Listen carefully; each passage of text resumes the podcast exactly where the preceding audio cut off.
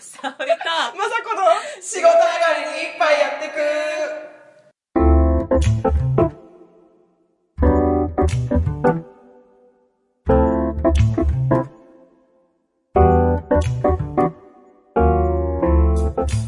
この番組は飲めない二人が一杯やりながらぐだぐだ喋るポッドキャストです。ういはい乾杯。はい、えーレビューをいただきましたえーこのポッドキャストレビュー3つ目いただきました。じゃあ沙織さん読んでいただきましょう。はい。一緒に飲みたくなる。にゃーちゃんからです。にゃちゃん様。ありがとうございまあすりがとうございますにゃちゃん様。沙織さんと雅子さんのお酒が飲めない2人が一杯やりながらいろんなジャンルを楽しくお話しする番組。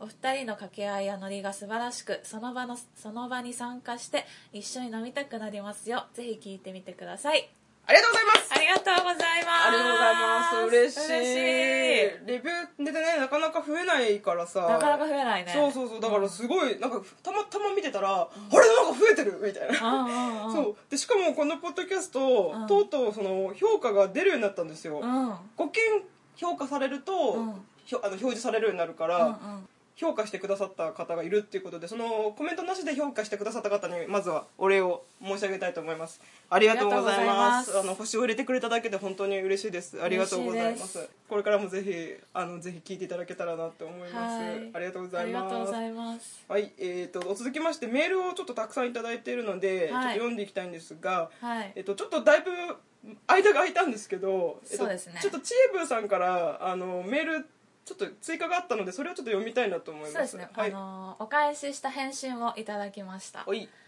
沙織様雅子様、うん。チエブと申します。沙織さんお忙しい中ありがとうございました。映画を見て乗れない自分がいたらちょっと苦しく感じる気持ちあるある。それがいわゆる普及の名作だったり話題の新作だったりするとなおのこと。違う話になりますが映画系ポッドキャストやラジオなどタマフルはヘビリスです。同じくです。よく聞くのですがこうあるべきと決めつけられるような感覚になる解説などはどうも苦手で批判のようなニュアンスになってしまうのが難しいのですが気持ちがしぼむというか自分の感想に自信がなくなる感覚になることもたまにあったりします。まさおまささんの作品紹介は沙織さん雅子さんお互いに好き嫌いありなし違っていてもそれでいいと思わせてくれる温かさというか2人の関係性だから醸し出される本音感がとても安心できるんです。余計なことを考えずに楽しんだらいいと思わせてくれるお二人に感謝です。ああ尻滅裂で本当に申し訳ないです。そして長文失礼いたしました。とにかくお二人は最高、なので応援しています。PS まさこ3回目受けました。今ベイビードライバーだ、ね、そうそうこれは沙織さんがあのチーブさんに送ったメールの返信に「まさこ3回目」っていうのを送ったらチーブさんが「まさこ3回目受けました」ってこう返事をくれてありがとうございます。ありがとうございますそう横で見てて受けた。まさこかっこ3回目ってなんかこ甲子園の出場か何かかなみたいな2年ぶり3回目みたいな。で これだけ愛してる映画なんだよっていうねことをね。嬉しいね。超嬉しいこれ、ねなんか本当に救われました。本当にね。逆にこの余計なことを考えずに楽しんだらいいっていうのがすごく、あの嬉しい。私が常に思っていること、ん。であのどんな作品もどう消化するのはその人次第だから、うん。もうひたすら萌えに走ってもいいし、ひたすらグロに走ってもいいし、ひたすらフェチに走ってもいい好きに楽しんだらええねんっていううん。のは思いますね、でも私ね、うん。あのタマフルとか聞いてると、うん。結構ね批判してるの好きあ批判してるのを聞くの好き、歌丸さんが。うんうんうん。あでも最近あんま批判しないのよ。昔はすっごいしてたのね。しがらみがあるんじゃない？はそうしがらみなのか何なのか分かんないんだけど、うんあ昔の超毒舌なやつ聞きたいなって思って、うんうんうんうん。ちょっと昔のわざわざ引っ張り出して聞いたりとかしてるぐらい批判が好き結構。でもそれはさ歌丸さんのその批判があの結構的を射てるから。特感だからだと思うでしょでしょだから違ったら嫌かもね確かにね逆にほ褒めてる時うんはさ、うん。まあ嬉しいけどさ、ん。響かない時もあるよね。なんか自分も分かってるからうんあそこはもう分かってるみたいなさあなんか自分はあんまりだったのに、うん。絶賛してる時とかも結構あるからそね。それもはーんって思いながら聞いたりしてるの。なんかね批判あ褒めはどこでも聞けるじゃん、結構。確かに。確かに批判ってあんまさうん。世に出てこないからさ、確かにね。それを聞くのが楽しいのと、うんあとはなんか自分の中に溜まったフラストレーションがうん。ちょっと発散される気がして、うんうん同意見だったら好うんうんうんうん。きだなってのはあるんだけどね。確かに、うん。まあでもそういういじりとか批判、ディスりが上手い人ってやっぱいいよね。なんかあの、うん。多分有吉とかマツコがさ人気あるのってそういうの近いと思う。なんか人を傷つけるかもしれない言葉なんだけど、なんかそこに妙に共感を得得やすくなる時みたいな、まあでも、まあ、言う人次第だと思うけどね。あの性格がめちゃくちゃ悪い人が言ったらさ強すぎるし。そうだね。歌あ丸さんいい人なんじゃとはまあ結局自分の意見と一致してるかってでかいよね。あまあまあねまあね。うん。でもあれだけリスナーが多いんだからやっぱみんな一致してるんじゃないの？してる人は多いのだと思う。うん。聞いてないからね。なんか私なんかの時一回聞いたな歌丸さん。ああれだ。マッドマックスの時だ。あーでもあれはさ、もううんテンション上げ上げでさ超褒めてたでしょ？そうそう。あれうん。は逆にうん。そのぐらいのテンションじゃないとうん。聞きづらいかもね、もしかしたら。だから私聞いた時に、あのねちょっとそのなんかこうおオタクのさ温度差みたいなのを感じてうん。私もすごい好きで聞いたのに、うん。その歌村さんのテンションの方が高かったから、うん。ちょっと理解ができないところがたくさんあって、うん。ああなんか勉強不足ですいませんもう一回勉強し直してきますみたいな感じで一回聞きたかったもん。ススススススって。ね温度差って大事だよね。大事大事。でもすごい勉強になった、ん。まあ、あんなに細かく言ってると思わなかった。からちょっと感動しちゃった、うん面白いんだよね。面白い。ありがとうございましたチェーブさん本当ありがとうございます。いつもありがとうございます。本当、うん。ご元気をいただいてます。ではメール2通目。はい。はいえー、と体調の悪い隊長さんからいただきました。会長。こんばんは。かっここんにちは。うん。ここんにちは。こんにちはですえー愛媛県在住の体調の悪い隊長と申します。ピえー 長文ですが全部読みます。はい。ーはい、はい。えー第26回「ベイビードライバーネタバレなし会」が配信された時点で「ベイビードライバー」が愛媛県では公開予定日が9月末だったので26回から映画の話は我慢我慢と聞かずに温めておりました理由はネタバレはなくてもできるだけ情報は遮断しておきたかったからです、うん。そして昨日やっと見に行ったので第26回から34回まで連続拝聴。早速26回を聞くと雅子あらすじだけ簡単に言ってこの話は終わります。とポッドキャスト「2人の帰り道さん」を紹介されて放送をほぼ終わる、ん。仮にこの第26回を聞いてから見に行っても OK なトーク内容だった、ん。でもでもでも仮に聞いていたとしたらてんてんてん限りなく期待値のハードルが高くなっていたのは間違いないから聞かずに行ったのは正解だった、うんえー私の見終わった感想。最初の10分は大興奮、うん。トレーラーのイメージまんまでした、うん。しかし途中からあれ？ああれ？あれ？これって恋のお話の比重がだんだん大きくなってないか？うん沙織さんがイメージしたようにアメリカンマッスルカーに彼女を乗せてボスから逃げる愛の逃避行という名のカーチェスが始まるとばかり、うん。その辺の尻すぼみ感が残念だった。うんあのラストシーンはいいですね。60年代ファッション最高。それと最初は完璧だった犯罪もだんだんとほころびを始めるあたりの作り方は良かった、うん。えー時代背景の不思議2000年代？それとも現代？携帯はガラケーしか使ってない。スマホを使っている場面はなし。モブも使っていない。しかし周囲を走っている一般車は比較的新しい方。なんか妙にアンバランスでした。一緒に見た友人たちはこれってパラレルワールド？と思ったらしい。あえー気になったのは私だけ？ラストシーン。主人公がおっさんになっていた。ヒロインも女性になっていた、理由？ヒロインは化粧で化けただけだと思うけど主人公はヒゲの剃り跡がうっすら、えー点数は90点。理由は序盤のアクションシーン長撮りが目が回る。3D 用意してしまうので5点減点、カーアクションシーンを期待したのに残念な結果だったので5点減点です。ーうん。最後に話は変わるが私はマッドマックス怒りのデスロードは見ていない、うん。えーマッドマックス世紀末寸前の復讐バイオレンスだけどバイクかっこいい。インターセプターかっちょいい。マッドマックス最高。マッドマックス2 いや違う。そっちの世紀末じゃない、えー。は走り屋のバイクと車はどこへ行った？マッドマックスサンダードーム。おい！怒りのデスロード。終わりかい。終わりですねこれで。はい。怒りのデスロード。ヒャッハー！イメージえー話は変わって。えーついでに 萩尾元先生のお話が出ていたようなので11人いる続11人いる100億の昼と1000億の夜スターレッドなどの SF が大好きです。もちろんポーの一族もね。うん。でも紹介されていた「残酷な神が支配する」は打ちのめされると聞いたので読んでいません、うん。メンタル弱いので。やめた方がいい。ダンケルク1週間1日1時間時間軸を理解するのに少々手間取るが理解してからの展開はドキドキ連続のサスペンス。うん。雅子さんの船に乗り込んだ少年の考察お顔的にそうかな？顔がいいとラスボス売り切り。裏裏切り。顔が「てんてんてん」だったら死ぬ。はものすごく納得。確かにおっしゃる通り。ですよねそして生き延びただけだ生きてるだけで奇跡運命なのは神様の采配という感想。私が思うのは銃弾や爆弾が主人公にはだから当たらないのではなく全ての銃弾や爆弾が外れた人を主人公にしたからだと思っています。うん。生き延びたから主人公になったんですよ。以上隊長でしたありがとうございます。長文ありがとうございます。ありがとうございます。読み応えがあるね。これでもうメールあのツイッターで最初ねかなり長文になりますってこう予告をくれてて、うん。すっげえ楽しみにワクワクしてたんだ 反面やっべえすげえダメだし来たらどうしようってあすっごい思ってたら、うん。すっごい楽しい内容だったので、ね。ほっとしました。あ楽しい。いや面白いね。ねさすが隊長さん。素敵。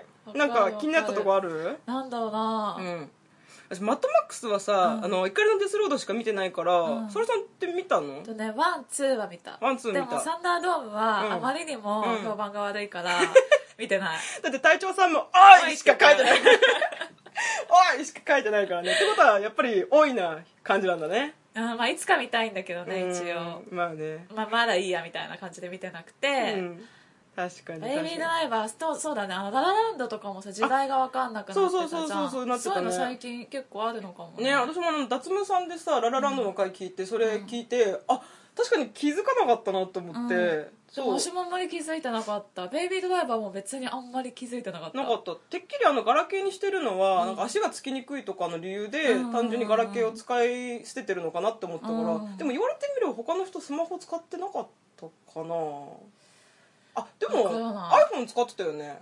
あああれあれは iPod だったのかな？iPod じゃない？なんか車乗ってる人がこうカチャッと乗せてたよね。音楽プレイヤーみたいなの。覚えてないな。まああれなんじゃない？なんか最近そういうの流行ってんじゃない？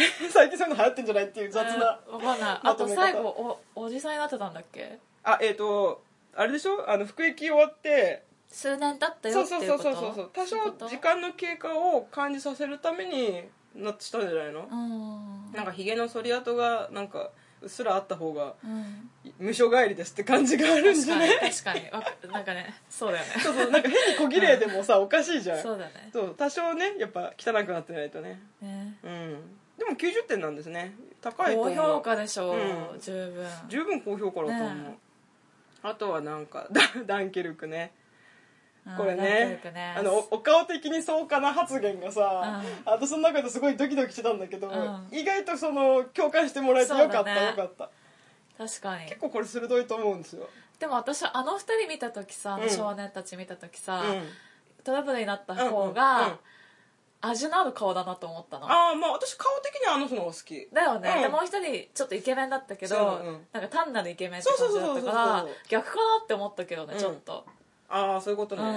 あそうあうんそう。だからイメージに残るのは多分彼の方なんだけどそのお顔が残念な方なんだけどでもまあ結果的にはまあそういう役回りだった、ね、役割だったんだなっていうね悲しいとこちょっろですね。と意外だったな、うん。まあでもまあ大体大体そんな感じ。そうなのか。結構いろんな洋画とか見てると大体お顔が残念でいいちょっと脇役ぐらいの人のってうん。結構危ない目に遭いやすいなっていうのが、確かにね、うん流れかな。でもなんかそうだね。確かに。うん隊長さんありがとうございました。ありがとうございます。ありがとうございます。そしてメール3通目。はい。はい、えー白井さんからいただきました。はいありがとうございます。ありがとうございます、えー脱毛からこちらを知りお便りします、えーお三方のやり取りやこれはちゃんくみさんがゲスト会の時ですね、うん。えーお三方のやり取りがスーパー戦隊の先輩と後輩のようで とても楽しかったです。雅子さんの気遣いからの自虐は他人事とは思えませんでしたえー唯一の不安点は沙織さんとちゃんくみさんの声の間の取り方が似てるかな。これからも楽しい配信を期待しております。それでは失礼します。そうなんですよ。ありがとうございます。ありがとうございます。ツイッターでも結構ねあのちゃんくみさんと声が似てますねって指摘されてたね。そう。やっぱりねやっぱり似てたそうだってこのポッドキャストを始めた直後ぐらいに似てるよねみたいな話をさそうちわでしてて。うちわでしててあおこがましいんだけどね。うんそうあのおこがましい話なんだけどおこがましいね話なんですけどそれは重々承知なんですけどそうそうそうそうやっぱでも似てるなと思った。そっかもう私聞き慣れちゃってるからかな。なんか、うん。あん最初ほど似てると思えないんだよね。うん。最初は本当に似てたんだけど、うん。一緒に3人で喋ってた時の回とか、やようやく勇気出して聞いてみたら、うん。やっぱ違うなってちょっと違う。そうなんか私も自分ではそこまでうん思わないんだけどあでも似てたと思う。でもなんかうん。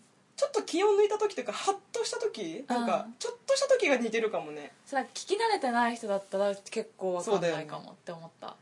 いやいつかあの入れ替え2人だけで喋ってるとこ私横で見てたい。わかんないだろうな。えー、と白井さんからさらにメールをその後い。ただきまして、はい。えー第1回から、えー今今回まで、えー、調理をしました、えーネジ農場ものすごい破壊力でした、えー地下鉄の中で聞いていて吹くのをこらえるのが大変でした。3分ではありますが以下感想。えー鈴木杏でしたら軽蔑はご覧になりましたか？と言っても6年も前の作品ですね。スティーブン・キングは「ファイヤースターター」が読んでいて楽しかったですね。これは「炎の少女チャーリー」というタイトルで映画化されていますが残念な出来でした、へえー駄菓子だったら寒天。形状はチャオチュールで赤黄オレンジ黄緑ピンク5種。なんか黄が2回出てない？あ黄緑か。赤黄オレンジ黄緑ピンクだ。5色あって早く買わないと赤ばかりになって終了。えー夢界で、えー、雅子さんはここ点々点で終わってるから。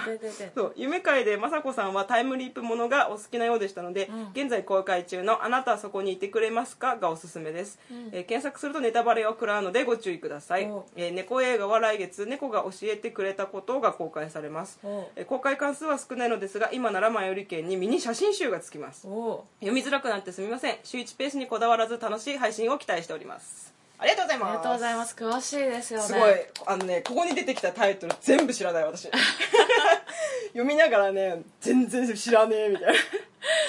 鈴木そう鈴木杏ちゃんはね鈴木ちゃんの私大好きなんですけど、うん。鈴木ちゃんの私舞台の鈴木杏ちゃんがすごい好きであそうなんだ。そうだから映画の鈴木杏ちゃんは実はそんなに知らなくて、うん。それこそ「花とアリス」くらいかな。そうそうそう。いいんですよ舞台の杏ちゃん。キラッキラしてて。おすすめですえーっと「ファイヤースターター」スティーブ・キング「ファイヤースターター」って読んだことある、読んだ面白い。あマジで？すげえ面白い。でも映画は見てないんだけど。なんで「ファイヤースターター」ってタイトルがさ「炎の少女チャーリー」っていうタイトルで映画化されるた全然イコールじゃないじゃん。なんか 確かに。なんかすごい残念な出来じゃない？確かにね。タイトルがもう残念じゃんもうなんか。結構ね残念なね、うん。映画化多いんだよねスティーブン・キングあまあ作品数多いからね。そう。そういうこともあるよね、うん。あ以上です。ありがとうございりがました。とうございました。いやそれにしてもさ、うん。夏目さんとのコラボさ、楽しかったね。楽しかった。本当にありがとうございました。本当にありがとうございました。き聞けた？聞いた？聞いた聞いた。どっちも聞いた？どっちも聞いた。面白かった？面白かった。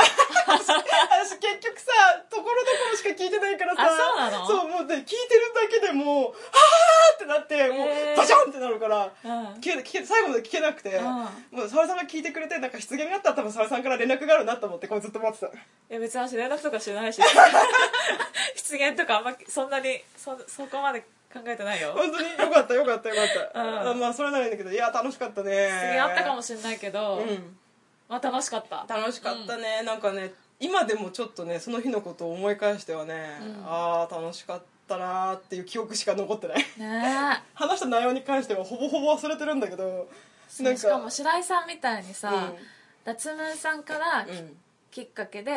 聞いてくれたっていう人も結構いたじゃん、そうだね。それもありがたいよね。本当にありがとうご本当にありざいますがとうございました。なんかもう誰だよこいつらみたいな気持ちで聞いたくくださった方もいるかもしれないんですけど、ありがとうございます。ありがとうございます。脱毛さんも本当にありがとうございます。いやもう楽しかったね。ね。なんかうんいい経験させていただいたね。ね。本当に。夢叶っちゃったからね。なっちゃった。いつかちゃんまいさんにもねそうだね。お会いしたいとこだけどね。うん、ぜひ、ちゃんまいあとちゃんまいさんとまたカルトクイズやりたいな。ちゃちゃんまいさんも含め4人でカルトクイズやりたい。やりたい。次はちゃんと3週ぐらいしてから行くから私 本当ありがとうございました。ありがとうございました。えここからちょっとま巻きでというか私あの散歩する新緑書の舞台版見てきたんですよ。うん。この間、うん。ツイッターでもちょっとつぶやいたんだけどあのね当日引き換券ってやつで行ったのね、うん。で、えっと、当日ならないの席が分かんないっていう件なんだけど、行ったら最前列だったの。おーすごい。しかもセンターだったの。すごい。最前列中央。すごいじゃん。これさあのコンサートだったらうん。間違いなく当たりの席なの。うん。でもね舞台はうん。あんまり良くないの。あそうなの？そう。私来た瞬間やっちまったと思って。うん。あのねこれ多分人にもよるんだけど、うん。あのすえっと、ごひいきの俳優さんがいて、うん。その人を近くで見たいなら、うん。最前列はこの上ない両席なんだけど、うん。あの全体を見たい人にとっては、一番見にくいんだよね。そっか確かにそうか。基本的に舞台の演出ってさあの、全てのこの画面上で右と左とか上手下手とかでこう人が動く時もあるから、うん。それを同時に見れないんだよね、うん。最前列って。だからもう首が痛いし、うん。あと何が嫌ってうん。あの舞台ってさトータルのお芝居だから、うん。お客さんの反応も込みの作品だから私の反応次第では後ろの人に迷惑がかかるわけ。うん。だからちょっとこあんまり早く動いたり首が早く動いて目にチラチラするようなのもできないし、うん。なるべくこう右にゆっくり首を動かして こう視界に邪魔にならないようにするのがすごい大変で。そこまで そこまで考えますか？でも結構ねうん。気になるのよ、あそ舞台のこのさなんか映画とか、うん。ムービーとかで見ると最前列でこう首がやたら動いてる人とかちょっと気になるじゃん。気うになんない？そう 私だけか。ごめん。わかんない。私だけだ。はいまあそんなわけで、うん。はいえー、と散歩する新弱者を見てきまして、まあ、うん席はそんな席だったんですが、うん。逆に私あの最前列で見たのが初めてだったのでえ結構でかいところ？うんうんえっ、とね、うん。シアタートラムなのであれ何人入るの？1000人も入らない。500も入らないくらいかな。なんだけど、うん。本当生き埋めのメンバーだけでやってて、うん。ですあのでも一番良かったのはね、うん。役者さんの表情がちゃんと見えたのは良かったなと思った、うん。結構細かい表情とかしてるんだなっていうのが分かあって面白かった。でえっとねやっと概念がね、うん。すっきりしたの。おおちょっと皆さん発表していいですか、はい。えー概念とは言葉に頼らない理解です。つまり、うん。赤信号を見たらさ、うん。赤信号だって言わなくてもさ、うん。止まれっていうのが分かるじゃん、うん。そこが概念はいはいはいはい。要は言葉でとに頼らない理解。うんうんうん。あの姉ちゃんが来たらさ「うん。あ姉ちゃん!」って言う前に「あ姉だ」みたいな、うん。もう言葉で発する前にうん。分かってるっていううんが概念。うーん。すっきりした？うん。しないでしょ。いやでもそういうことだよね。そうそうそう。うん。要は言葉で説明しなくても、うん。そのこものを理解していますっていうことね、うんうんうんうん。あのてか普通にセリフで言ってた。概念とは言葉に頼らない理解って普通にセリフで言ってて、うん。もしかしたら映画でも言ってたかもしれないんだけど私うん。完全に聞き漏らしてた。だからずっとセリフをうん。ずっと全部聞いてて、うん。大事なところは全部脳内でメモしてたんだよね。で、えー、とややっとその概念がすっきりしたので、うん。多分これからあの散歩する侵略者を見る人は概念って言葉が出るたんびに言葉に頼らない理解っていうのを踏まえた上で見るとちょっと分かりやすくなるかなって思います。うん。でやっぱりね舞台の方が良かったですよ。あそうですか。うん。あのうん好みはあると思うけど、私ほら散々さ概念の芝居だからうん。絶対舞台の方がいいみたいなこと言ってたじゃん、うんうんその通りでした。うん。うん。ん大抵でもそうだよね。舞台を映画化するとさそやっぱ舞台の方がいい。まあまあまあね。そうね、うん。まあ分かんないけど映画化することによって、うん。なんか崩れてしまう何かを持ってるものは多いよね。確かに。でえっとちょっと待ってすみません。散歩する侵略者のネタバレを含みますので見てない方ご気をつけください、はい。えっと最後の終わり方うん。終わり通りでした。あの私が話した通りの最後わーわーって言って。ってやつか。あのねあのねすごいのよ。あの一番前に席座ってたから、うん。後ろのお客さんの反応が背中にダイレクトにこう伝わってくるわけ、うん。でだんだんあの成美、えっと、奥さんが、うん。私の愛を奪って」って言ってからの流れのシーンに入ってくると、うん。もう後ろからすすり泣きが始まるの。へえ でも多分、うん。もう、えっと再再演ぐらいしてるから再演と、初演とか見てる人が、うん。もうすごく好きで見に来てて、うん。もうスイッチが入るんだよね、うん。そのシーンが始まると、うん。ここ概念だから。うん。言葉に頼らない理解。うんわかる、うん。もうな わわわかわかってる？分かってる分かってる。これさ見た人でしか伝わらないのが悔しいな。そうもうね、えっとねその成美奥さん、えっとうん。映画だとまさみねまさみの役の奥さん成美が、うん。私の愛を奪ってって今私のから頭の中愛でいっぱいだからって言ってあのー言言ってこう奪ってもらおうとする時から、もう、うん。みんなの末泣きが始まるわけ。ででもそれは彼女の成美の愛が、うん。それぞれ見てる人の中のうん。愛とリンクしてるんだよね、うん。あのまあ成美の愛はしんちゃん、えっと、旦那への愛で、でもこの愛ってさ家族愛とか、うん。いろんな他の愛にも変換できる愛だから、うん。それぞれのみんなが見てる人たち観客のうん。中の愛がそれこそお客さんほら座って何も言葉も発しないけど、うん。それぞれの個人の中にある愛の概念がうん。どんどんどんどんこう高まっていくのよ。うんうんグーって。うん。でそれで愛と重ねてるそうそうそうそうそうそう。だからそのセリフだけでうん。お客さんと役者さんとの概念がつながるの。うん。見てる人と。うん。でも言葉に発してないし直接話しかけてはいないのにうん。共通してるのよその愛の概念が。うん。見てる人と演じてる人が。うんすげえと思って。ああなかなかない経験だった。だから。へえでも映画とかもそうじゃない？でもなんかね、うん。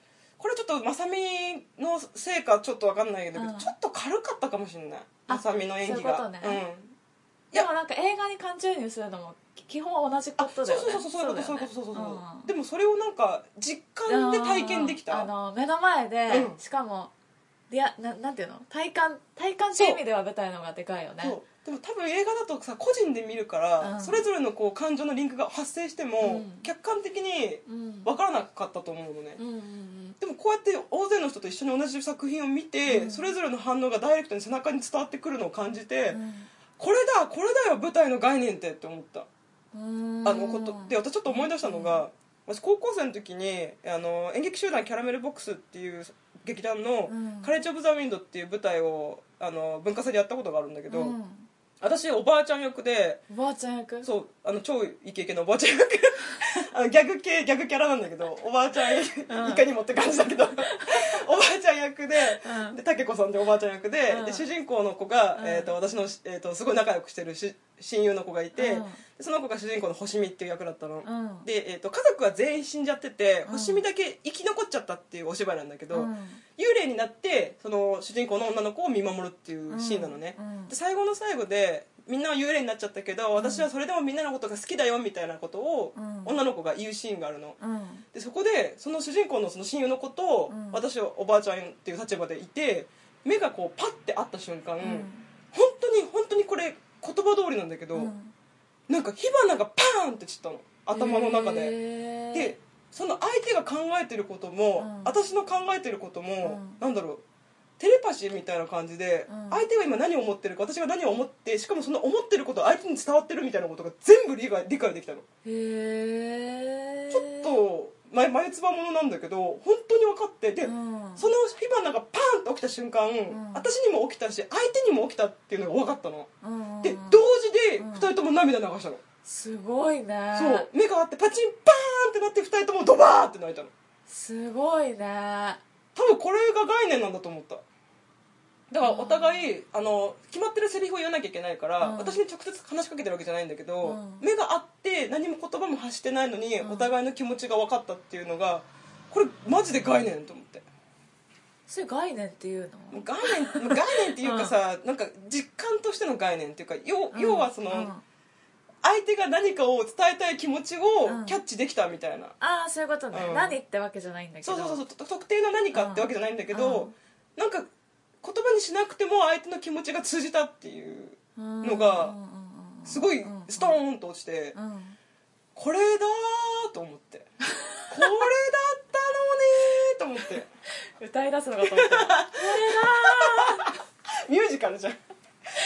そうそういうことか。でもなんか舞台ならではのうん。その時にしか味わえない、うん。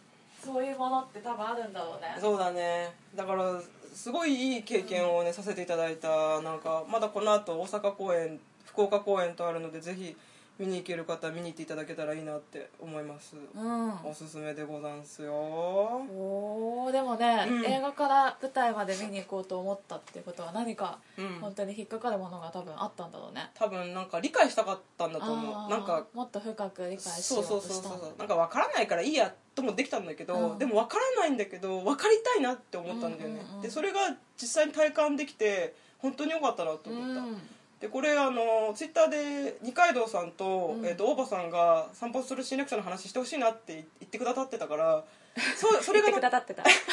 神々だおっしゃってくださってたから、うん。それがなかったら多分見に行かなかったので、うんあの二人には本当に心から、あの素敵な作品に出会わせてくれくださってありがとうございますとお伝えしたいなと思いいます。やーいい体験をしましたね、うん、また舞台たくさん見に行こうかなって思いました、うんどうしてもねお金がねかかるからねあまり行けないっちゃいけないんだけどね。ね。あごめんさ最後にはい。あのその散歩する侵略者の会に、ツイッターのねご感想をいただきましてちょっとそれをどうしても読みたい、はい。すごい素敵な文章で書いてくださってて。えっ、とその散歩する侵略者会について、えっとスイタンさんからご感想いただきまして、はい。えっと長文ですがあのせっかくなんで全部読ませてください。はい。えーポッドキャスト「沙織と雅子の仕事上がりに一杯やってく」第36回映画もめったに見ないし舞台に関してはほとんど見たことない自分としては現在の舞台演劇って映像技術が発達する前のレガシーなレガシーな表現方法として伝統芸能とは言わないでも文化的な価値の意味合いの方が強い表現方法表現手法だと思っていました。はい。今回の雅子さんの話を聞いて表現のあり方として舞台演劇の方が優れている場合があるというのは目から鱗的な発見でした、なるほどと思いました。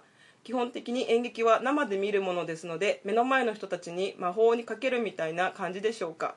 そういえばどんなにアニメが普及しても漫画が廃れていないというのは同じような感じなのかもしれませんね。あ演劇が好きな人は結構いるのは知っていましたがアドリブを含むライブ感や役者さんを生で見られるということ以外に演劇ならではの価値というのを知ることができて面白かったです。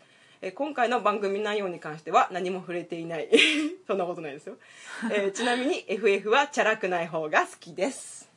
ありがとうございます。ありがとうございます。さんありがとうございました表現のあり方として、うん。舞台演劇の方が優れている場合があるっていんう表現をしてくださったのが本当に嬉しくて、うんそうそうそう。なんかもう舞台なんてもうアナログな手法でしょ？古くない？みたいな感じじゃなくて、うん。いやこれだけ CG とか映像とかが発達してる方が上なんじゃない？んじゃなくて舞台でしかできない表現方法で、うん。映像よりもこっちの方が伝わる時があるんだよっていうのがうん。伝わったっていうのがすごい嬉しくて。うんであそう。だね、うん。別物だもんね。そうそうそうそうそう。でそれによってね舞台を好きになってくれる人が増えたらいいなって思って、で今結構2.5次元演劇って言って、うん。あの漫画とかアニメの舞台化ってすごく活発に行われてるの,、うん。あのテニスの王子様のさうんテニプリミュージカルみたいなのもそうなんだけど、結構そこからこう少しずつ舞台を見る人の人口が増えていっていて、うん。そこからまたさらに別の作品とか劇団とかを見る人が増えてくれたら個人的な一舞台ファンとしては嬉しいなって思います。そうですね。うんおすすめ。あざいました。はい。はい長かった。すいませんね。以上。はい。はいお会いそう。お会いそう